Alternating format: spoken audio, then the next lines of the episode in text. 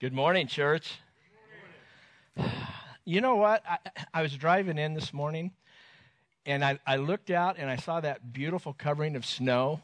And then I got here and I was talking to Steve, and he said he was looking at the golf course and that, that snow was covering it. It was just so gorgeous. And every time I see a fresh fallen snow, I think of God's righteousness covering me covering my imperfections. You know, that fresh coat of snow covers all the imperfections that are on the ground. And, and that's what that, that, that snow reminded me of this morning. So I'm just thankful to be here. I'm thankful to, to be saved. I'm thankful to be a part of his kingdom. I'm thankful to be a part of this community. Um, for those of you who I, I haven't had the, the chance to meet, my name is Scott Troutwine, and I, I have the uh, privilege of teaching today. So we really want God to speak, right? Yeah, amen. So let's let's ask him to do that, shall we? So, Father, right now I pray. Um, there's not a doubt in my mind that there are people that you want to speak to today. There are hearts that you want to touch. There are, are lives that you want to change through your word. And so, Father, I pray that your word would do the work that it's meant to do, and your Holy Spirit would speak the words in Jesus' name. Amen. Amen. So, we're in this series called Mirrors. Mirrors reflect things. And, and if you've, you've been to any of the past messages, you might remember that Pastor Scott has this mirror that he always p- picks up and looks at. And what does he say? I look tired, right? Okay. But mirrors reflect, and, and what we're trying to accomplish in this series is to um, stir up within us how do we reflect the image of God? Because if you also remember that mirror, Pastor Scott took a hammer and just smacked it and cracked it into a bunch of pieces, and that brings distortion. So we are made in the image of God. Therefore, we are reflecting his image in some form or fashion all the time, believers and non believers. But non believers and believers in process have a distorted reflection many times. And, and so we're trying to say and look and say, what's a true reflection of the image of God? So, so let's just kind of remember that, that as we go forth. I'm going to I'm to read the, the passage that we're kicking off this series on, and that's Galatians 5.22. And it's, of course, the fruit of the Spirit passage. But it says the fruit of the Spirit is love, joy, peace, patience, kindness, goodness, faithfulness, gentleness, and self control. Against such, there is no law. Against such, there is no law. And, and I think that phrase is kind of a key phrase. If, if we look back at the end of Galatians 4, uh, we see that Paul is urging the Galatian church, the Galatian Christians, to choose freedom offered in Christ versus the law, rather than enslaving themselves to trying to achieve enslaving themselves to the law. And that theme out of Galatians 4 then carries over into Galatians 5, the first half of Galatians 5. And, and that then culminates in this verse, in, in what we're talking about today mirrors the reflection of God's image. The contrast between freedom in Christ and slavery continues to be one of Paul's major thrusts through the first half of Galatians 5. He goes so far in verse 2 to say that if the Galatians persisted in their attempts to follow the Old Testament law, then Christ would have no benefit for them. That's pretty heavy. If they persisted trying to follow the law, specifically in this case, the law of circumcision, then Christ, the, the the, the uh, sacrifice that he gave, the righteousness that he offers, would have no benefit. So, what Paul was trying to do, he wanted them to understand that the more they pursued righteousness in their own attempts, their own actions, trying to, to, to, to, try harder, to be better, the more they would actually alienate themselves from the righteousness of Christ. So, that's the first half of chapter 5. The second half of the chapter then contains a contrast between the life lived through the flesh and a life lived through the power of the Holy Spirit. And this leads into the discussion of works and acts of the flesh in verse 19, which talks about where they at? The acts of the sinful nature are what? Sexual immorality, impurity, debauchery, idolatry, witchcraft, hatred, on and on and on and on it goes. they're nothing more than a reflection of that broken sinful nature. They're reflecting the image of that broken human nature. And in contrast to that is the fruit of the Spirit, which we're looking at in this series. That singular fruit, the Spirit producing these fruits, these, these fruits in our lives as we die to self and live to Christ. That is a reflection of God's image, a reflection of God's character through the Holy Spirit who lives in us. So that's a little background. I, I want to share a story. I like stories. Do you like stories? Okay. I don't look tired, but I like stories. All right. So, um, some of you know my mom passed away in July. It's not a bad thing. She was 89. On, on her birthday, she, she passed. That was kind of cool. All the kids were there. I'm a kid to her. Isn't that neat? I like that. I'm, I'm a kid to her. That's cool. Anyway, she passed away. Uh, she transitioned into, into the arms of the Father. Um, but as people do, there, there was this outpouring of love and compassion. And one of the things that people did is they gave us plants in memory of, of my mom. And some of those plants even came from people in this congregation. And I want to tell you, those of you who gave those plants, they're doing very well. They're growing, okay? They're doing very well. However, there was a plant that my office gave me, and it's called a money tree. And, and I, I had a picture. I don't know if it, if it got put into the situation. Yeah, that's it. That's the money tree. This plant originated in China. Um, not really sure exactly how, but the, the legend that seems to carry the most weight is there was a truck driver in Taiwan who needed more money. So he decided to take trees and braid the trunks together into this money tree plant. And the history of it is it's supposed to, you know, help you and bring prosperity and this kind of stuff. And don't get me started on that. But as I looked at this, you can see how the, the trunks are intertwined, and I thought, what a perfect picture of the Father and the Son and the Holy Spirit and me intertwined to produce something beautiful, intertwined to reflect the image of God. Now, this plant, we were killing it. No, I mean, we were killing it.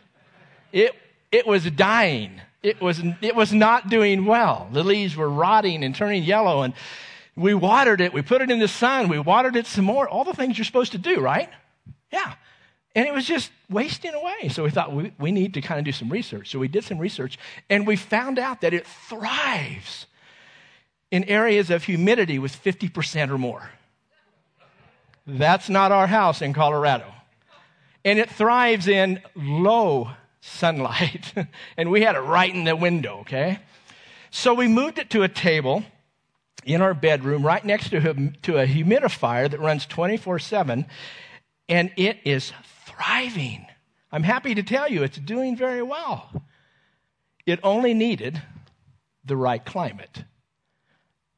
As I've listened to this, the current series that we're in, and as I've prepared this, this message on kindness, I, I found myself looking at what I was doing, and I was trying to achieve joy, peace, patience, kindness. I, I, I was, I, I was finding myself disciplining my life to adapt my behavior to be a nicer person, to be more patient, to be more loving, to be more kind. It's not a bad thing, but, but what God really just struck me upside the head with this week. And I know Pastor Scott probably had a, a cow because it was early this week. And I said, Hey, I've got to throw my whole message out and start over again. He goes, ah, I know that. That fruit is not mine to bear. It's the Holy Spirit that dwells within me that produces that fruit. So I found myself saying then, is what do I need in order to find myself and place myself in a climate to thrive? If I put myself in a climate to thrive, I'm going to produce. God's going to produce. The Holy Spirit's going to produce fruit through me versus me trying to do it myself. You see the difference? Working from outside, trying to adapt versus just thriving because we're in the right climate and, and the Holy Spirit just naturally produces these things in our lives. Yes? You with me? No? You're not? Yes. Yes. Okay, you're awake. Good. Whew. So, how do we bear this fruit? I think one of the, the key verses in bearing fruit throughout Scripture is John 12 24. Jesus says, Truly, truly, I say to you, unless a grain of wheat falls into the earth and dies. It remains alone. But if it dies, it bears much fruit. Jesus taught his followers to die to self, to die to the sinful nature, and allow his new, new life to spring forth, bringing with it much fruit. And part of the fruit of the Spirit is this fruit that we're talking about. And Jesus not only said that, that's what I love about Jesus. Jesus is a great teacher. He didn't just say it, he modeled it. Remember the prayer in Gethsemane? Father God, please, nah, I don't want to do this. I don't want this in my life. But nevertheless, not my will, your will. So the fruit of the Spirit develops as a result of the Holy Spirit's presence working in the lives of maturing, sanctifying believers as we continue that growth process in that climate to thrive. You know, for a time, I can change my behavior, but it doesn't last because it's not who I am. But if I'm thriving in the right climate and God's changing my life from the inside out, then it's no longer me trying to do something. It's just a natural outflow of the Spirit in my life. And that's what, that's what we want to make sure that, that is understood in this series. Does this make sense? Okay? It's a reflection of who we are, not who we want to be, not what we're trying to be, but who we really are. We need to get this. It's all about abiding in Him, in His Word, in prayer, being involved in a community of believers, this puts us then in that climate to thrive. I think it was Paul who said, For me to live is Christ. So, it's a bit of a backdrop. I know it's a little long winded. Bear with me. I'm sometimes long winded. Right? It's a gift we all have. And Brian, thanks for opening for me, by the way. You did an awesome job. So, we're, we're going to look at kindness. Now, I'm not sure that I've ever met a person who wouldn't like to have more kindness. Uh, you know, in our society, people generally agree that more kindness would be a better thing than not. Um, but what is kindness? I mean, what exactly is it? Where does it come from? What does it do?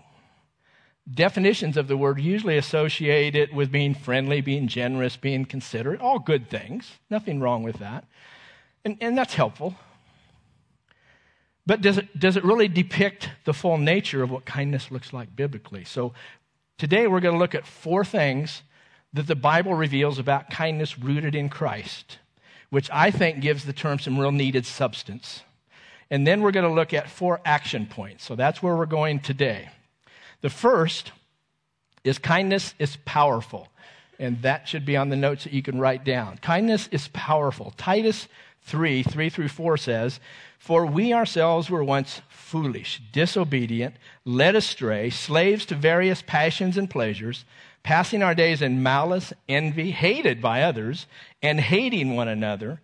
But when the goodness and loving kindness of God our Savior appeared, he saved us. So let's, let's consider what Paul is claiming here. First, he's saying we were foolish. Yes. Then he's saying we were disobedient. Yeah. We followed others who took us astray. And not only this, but we spent all of our time, or much of it, wishing we had what others had and being angry at them for having it. Other people hated us, and, you know, we, we returned the favor. You know, I don't know about you, but if I met a person that was like that today, I'd possibly say, I think they've gone way, way too far. I don't think they can ever be restored to a good person because they're hateful, they're, they're, they're mean, they're envious, they're jealous. And then everything shifts, as Paul writes, but when the goodness and loving kindness of God our Savior appeared. And just like that, I can't snap my finger, just like that, all these evils were overshadowed by the great kindness and mercy of God.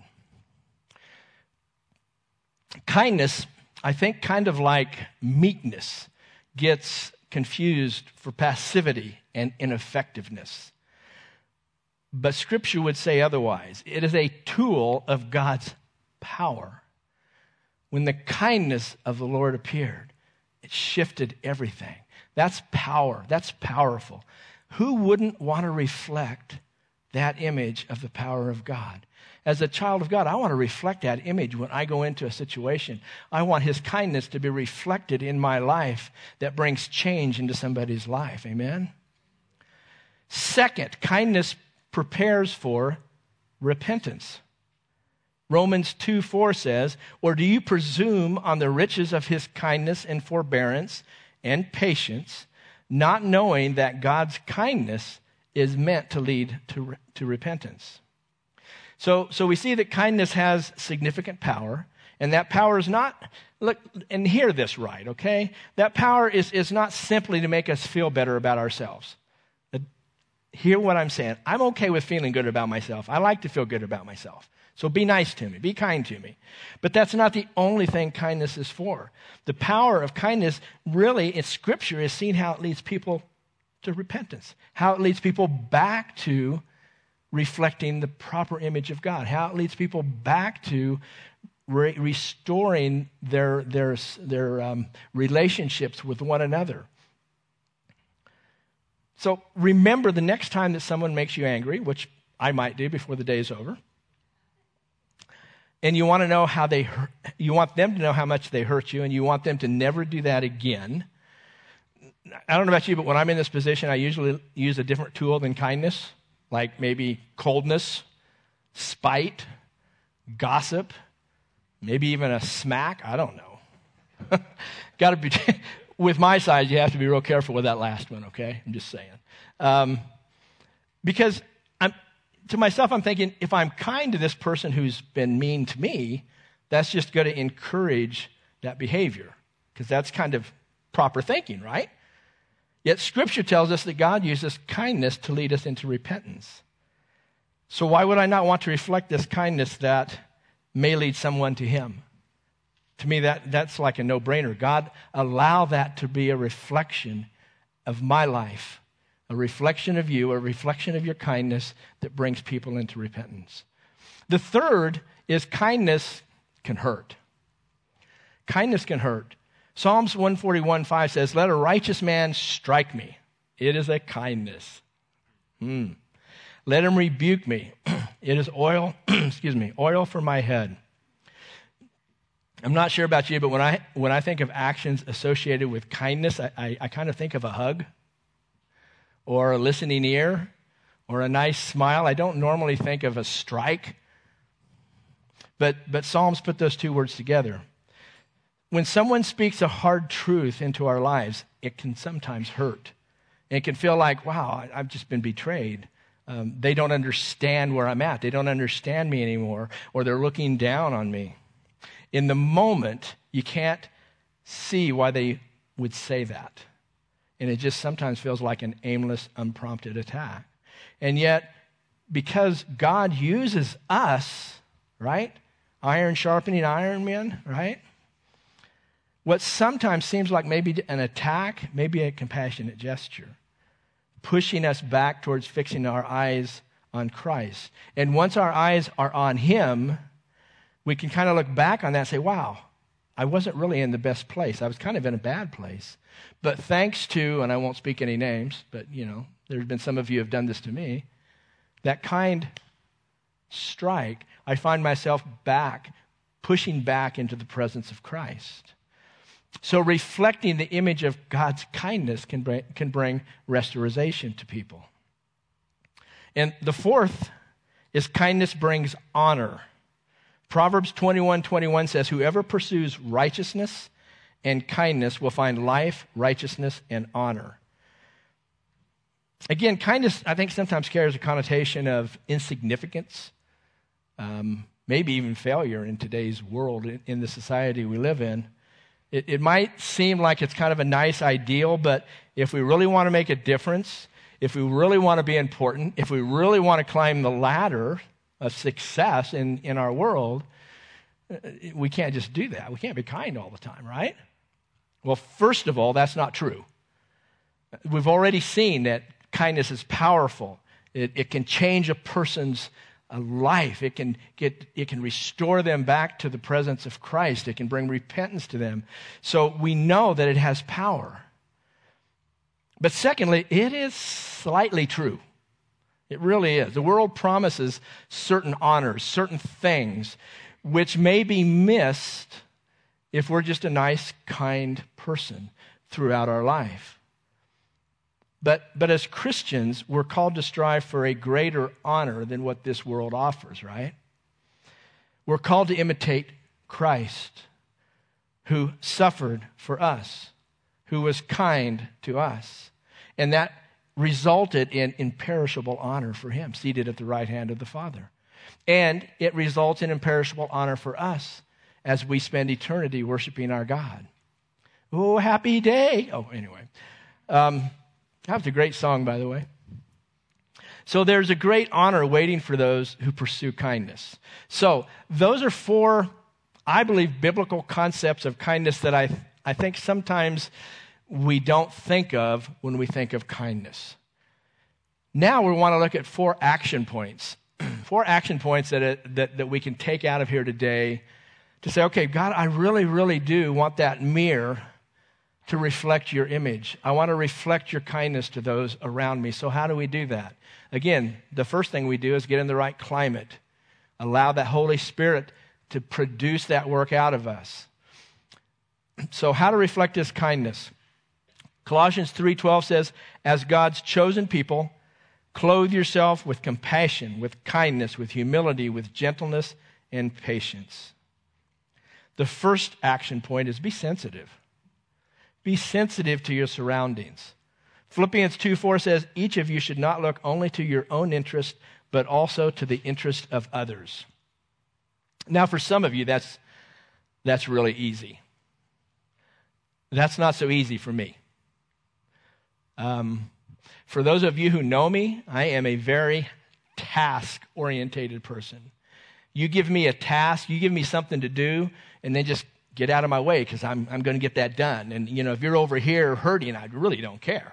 That's who I am. I've got a task to do. It's not a good character. Okay, that's not the reflection of the image of God that I want to portray. So, Holy Spirit, work that in me. But that's who I am in, my, in myself. But we need to be sensitive to those around us. Look for opportunities to show kindness. Look for those things. Don't just blindly go through life with blinders on, just this tunnel vision. This is where I'm headed, right here. But open those, those blinders, take those blinders off, and, and be sensitive to your surroundings. Everybody that you meet has, or is, or will be going through tough times, be going through things that are hurtful, family members that are not in good places family members that aren't saved, relationships that are severed or fractured. That's, that's out there. So be very sensitive to our surroundings as we walk through this, this life. The second action point is be supportive of what you say and how you say things. Be supportive. Proverbs 15:4 says, "Kind words bring life, but cruel words crush your spirit." Hold it. You just told me kindness is a strike. And now you're saying cruel words shouldn't be spoken. What is it? Strikes that God gives us to bring people back and restore people or move people into better places are constructive. Typically, I believe most of them are God breathed. It's like, oh, but Lord, you want me to speak this into his life? Yeah, he needs to hear this. This is talking about cruel words. Cruel words are just cruel words. They want to tear down, they want to destroy. They're not constructive. They don't want to build up. They don't want to be they don't want to see somebody moved into a better place. They want to see somebody ripped down and destroyed. So cruel words words, excuse me, will crush your spirit. Be supportive of those around you. Pastor Scott gave this phrase to me, sent it to me, and I really I, I, I like it. Uh, if God gave a dollar for every kind word you spoke, if every kind word you spoke, God gave you a dollar. And then for every mean, cruel word you spoke, he took a dollar away. Would you be rich? Or would you be poor? Okay? Or maybe mediocre. but it's, it's one of those thoughts, you know, that's, that's one of those kind or those, those short little pithy thoughts that Pastor Scott's so good at that you can walk out of here with and think of. You know, next time, you know, I, I get mad at somebody and I speak a cruel word, it's like, oh, they just won a dollar, right? Because money, money talks. no. Uh, anyway, be supportive with, with what you say and, and how you say things to people. The third action point is be sympathetic. Romans 12, 15 says, Rejoice with those who rejoice, mourn with those who mourn. Rejoice with those who rejoice. Do I show enthusiasm about things that friends and family are being blessed with? So if I have, and I don't, okay, but if, if I have a really good friend who, who is just blessed with a half million dollars out of nowhere, would I be, wow, God, thank you for doing that for them? You are such an awesome God. Thank you for blessing them. Or would I be, why them? What's so good about them, God? I'm here. Are they going to share? Rejoice. Don't be envious. Don't be jealous if, if somebody gets blessed with something. Man, rejoice with those who rejoice. And, and that's really, you know, you take it for what it's worth. Okay. And mourn with those who mourn. This is a big one. Mourn with mo- those who mourn. I've got a, he, he's a friend, but he was, he, he was also my pastor, and I, I worked side, side by side with him for many years. His name's Todd. Um, and uh, he's actually he's very instrumental of who I am today. So you can either say, "Hey, thanks, Todd," or "Todd, you could have done so much better." Um, but Todd has a daughter named Tori. She's a sweet, sweet, sweet girl. She's actually in Thailand on a missionary journey right now. But, but Tori has had physical problems her whole life. I won't go into all the details, but I mean, her spine's basically a titanium rod. She, she's had brain bleeds, just all sorts of things. And Pastor Todd, now this is a denomination where, you know, we prayed for divine healing on a regular basis. And, and Pastor Todd struggled with that. Why won't you heal my daughter? How am I supposed to pray and have faith to heal somebody if, if my own daughter is, is suffering? But um, Pastor Todd writes some articles. He wrote an article a few weeks ago, and he was talking about a time when Tori was in the ICU with a brain bleed. And Todd and Sherry, his wife, were, were in the waiting room, and, and they were you know they were praying but they were they were dejected. They were like sad. They were almost upset. They, they were just what do we do? You know you, you can just their heads were bowed and they were just like they were broken. And he said he looked up and there was two hands holding styrofoam cups of coffee one for todd one for sherry a simple act of kindness now 10 years later in his article he writes that he really doesn't remember much about that emergency room visit except for those two cups of coffee, those two acts of kindness. And in his article, he said, I wonder if those hands had nail prints. An act of kindness, mourn with those who mourn. And I'll tell you, Todd's also a coffee connoisseur, so I know he wasn't thinking about how great the coffee was, right? Mourn with those who mourn. The fifth and last action point is be searching for kindness opportunities. Be aware of your surroundings. Galatians 6:10 says, "As we have the opportunity, let us do good to all people, especially those who belong to the family of believers." be searching for kindness opportunities. This takes me back. I did a, a study um, that Dr. Henry Blackaby uh, put out. I did it a couple times several years ago. But, but one of the things, not, not but one, the key thing I got out of this study, and it stays with me to this day, is God is always working. He's always doing something 24 7 all around us. What we're to do is look to see where God is working and say, God, how can I be involved? How can I be involved? How can you use me? We sang that last song and it was so, so appropriate. God, if you can use me, you can use anybody. And guess what? He can use you. He can use each one of you in here. Because it's through His power. It's through Him. It's not of, of your own. It's through Him. So, so look. Be looking. Be, be saying, God, I know you're working. I, I mean, I know, God, you're working right here today. When we stand up to go out today, God, you're working right here today. What are you doing? How can I be involved? Who should I pray with? Who should I touch? Who should I hug? Who should I make sure doesn't go to lunch alone? Let me reflect your kindness today, even now, as we walk out of these doors. So, when should I be kind? when the opportunity arises. If there's an opportunity, through the power of God, be kind. And whenever I see a need that I can meet, if there's a need and I have the ability to, to meet it, I should reflect His kindness and meet those needs. But God, I won't be able to get that caramel chocolate macchiato thing if I give $10 to this person or whatever. You know what I'm saying, right? For me to live is Christ. We, we die to self, live to Him, put ourselves in that climate to thrive. If, if, if nothing else, make sure that you get that. Put yourself in a climate to thrive so the fruits that we're talking about can be produced in your life. Let's pray. So, Father,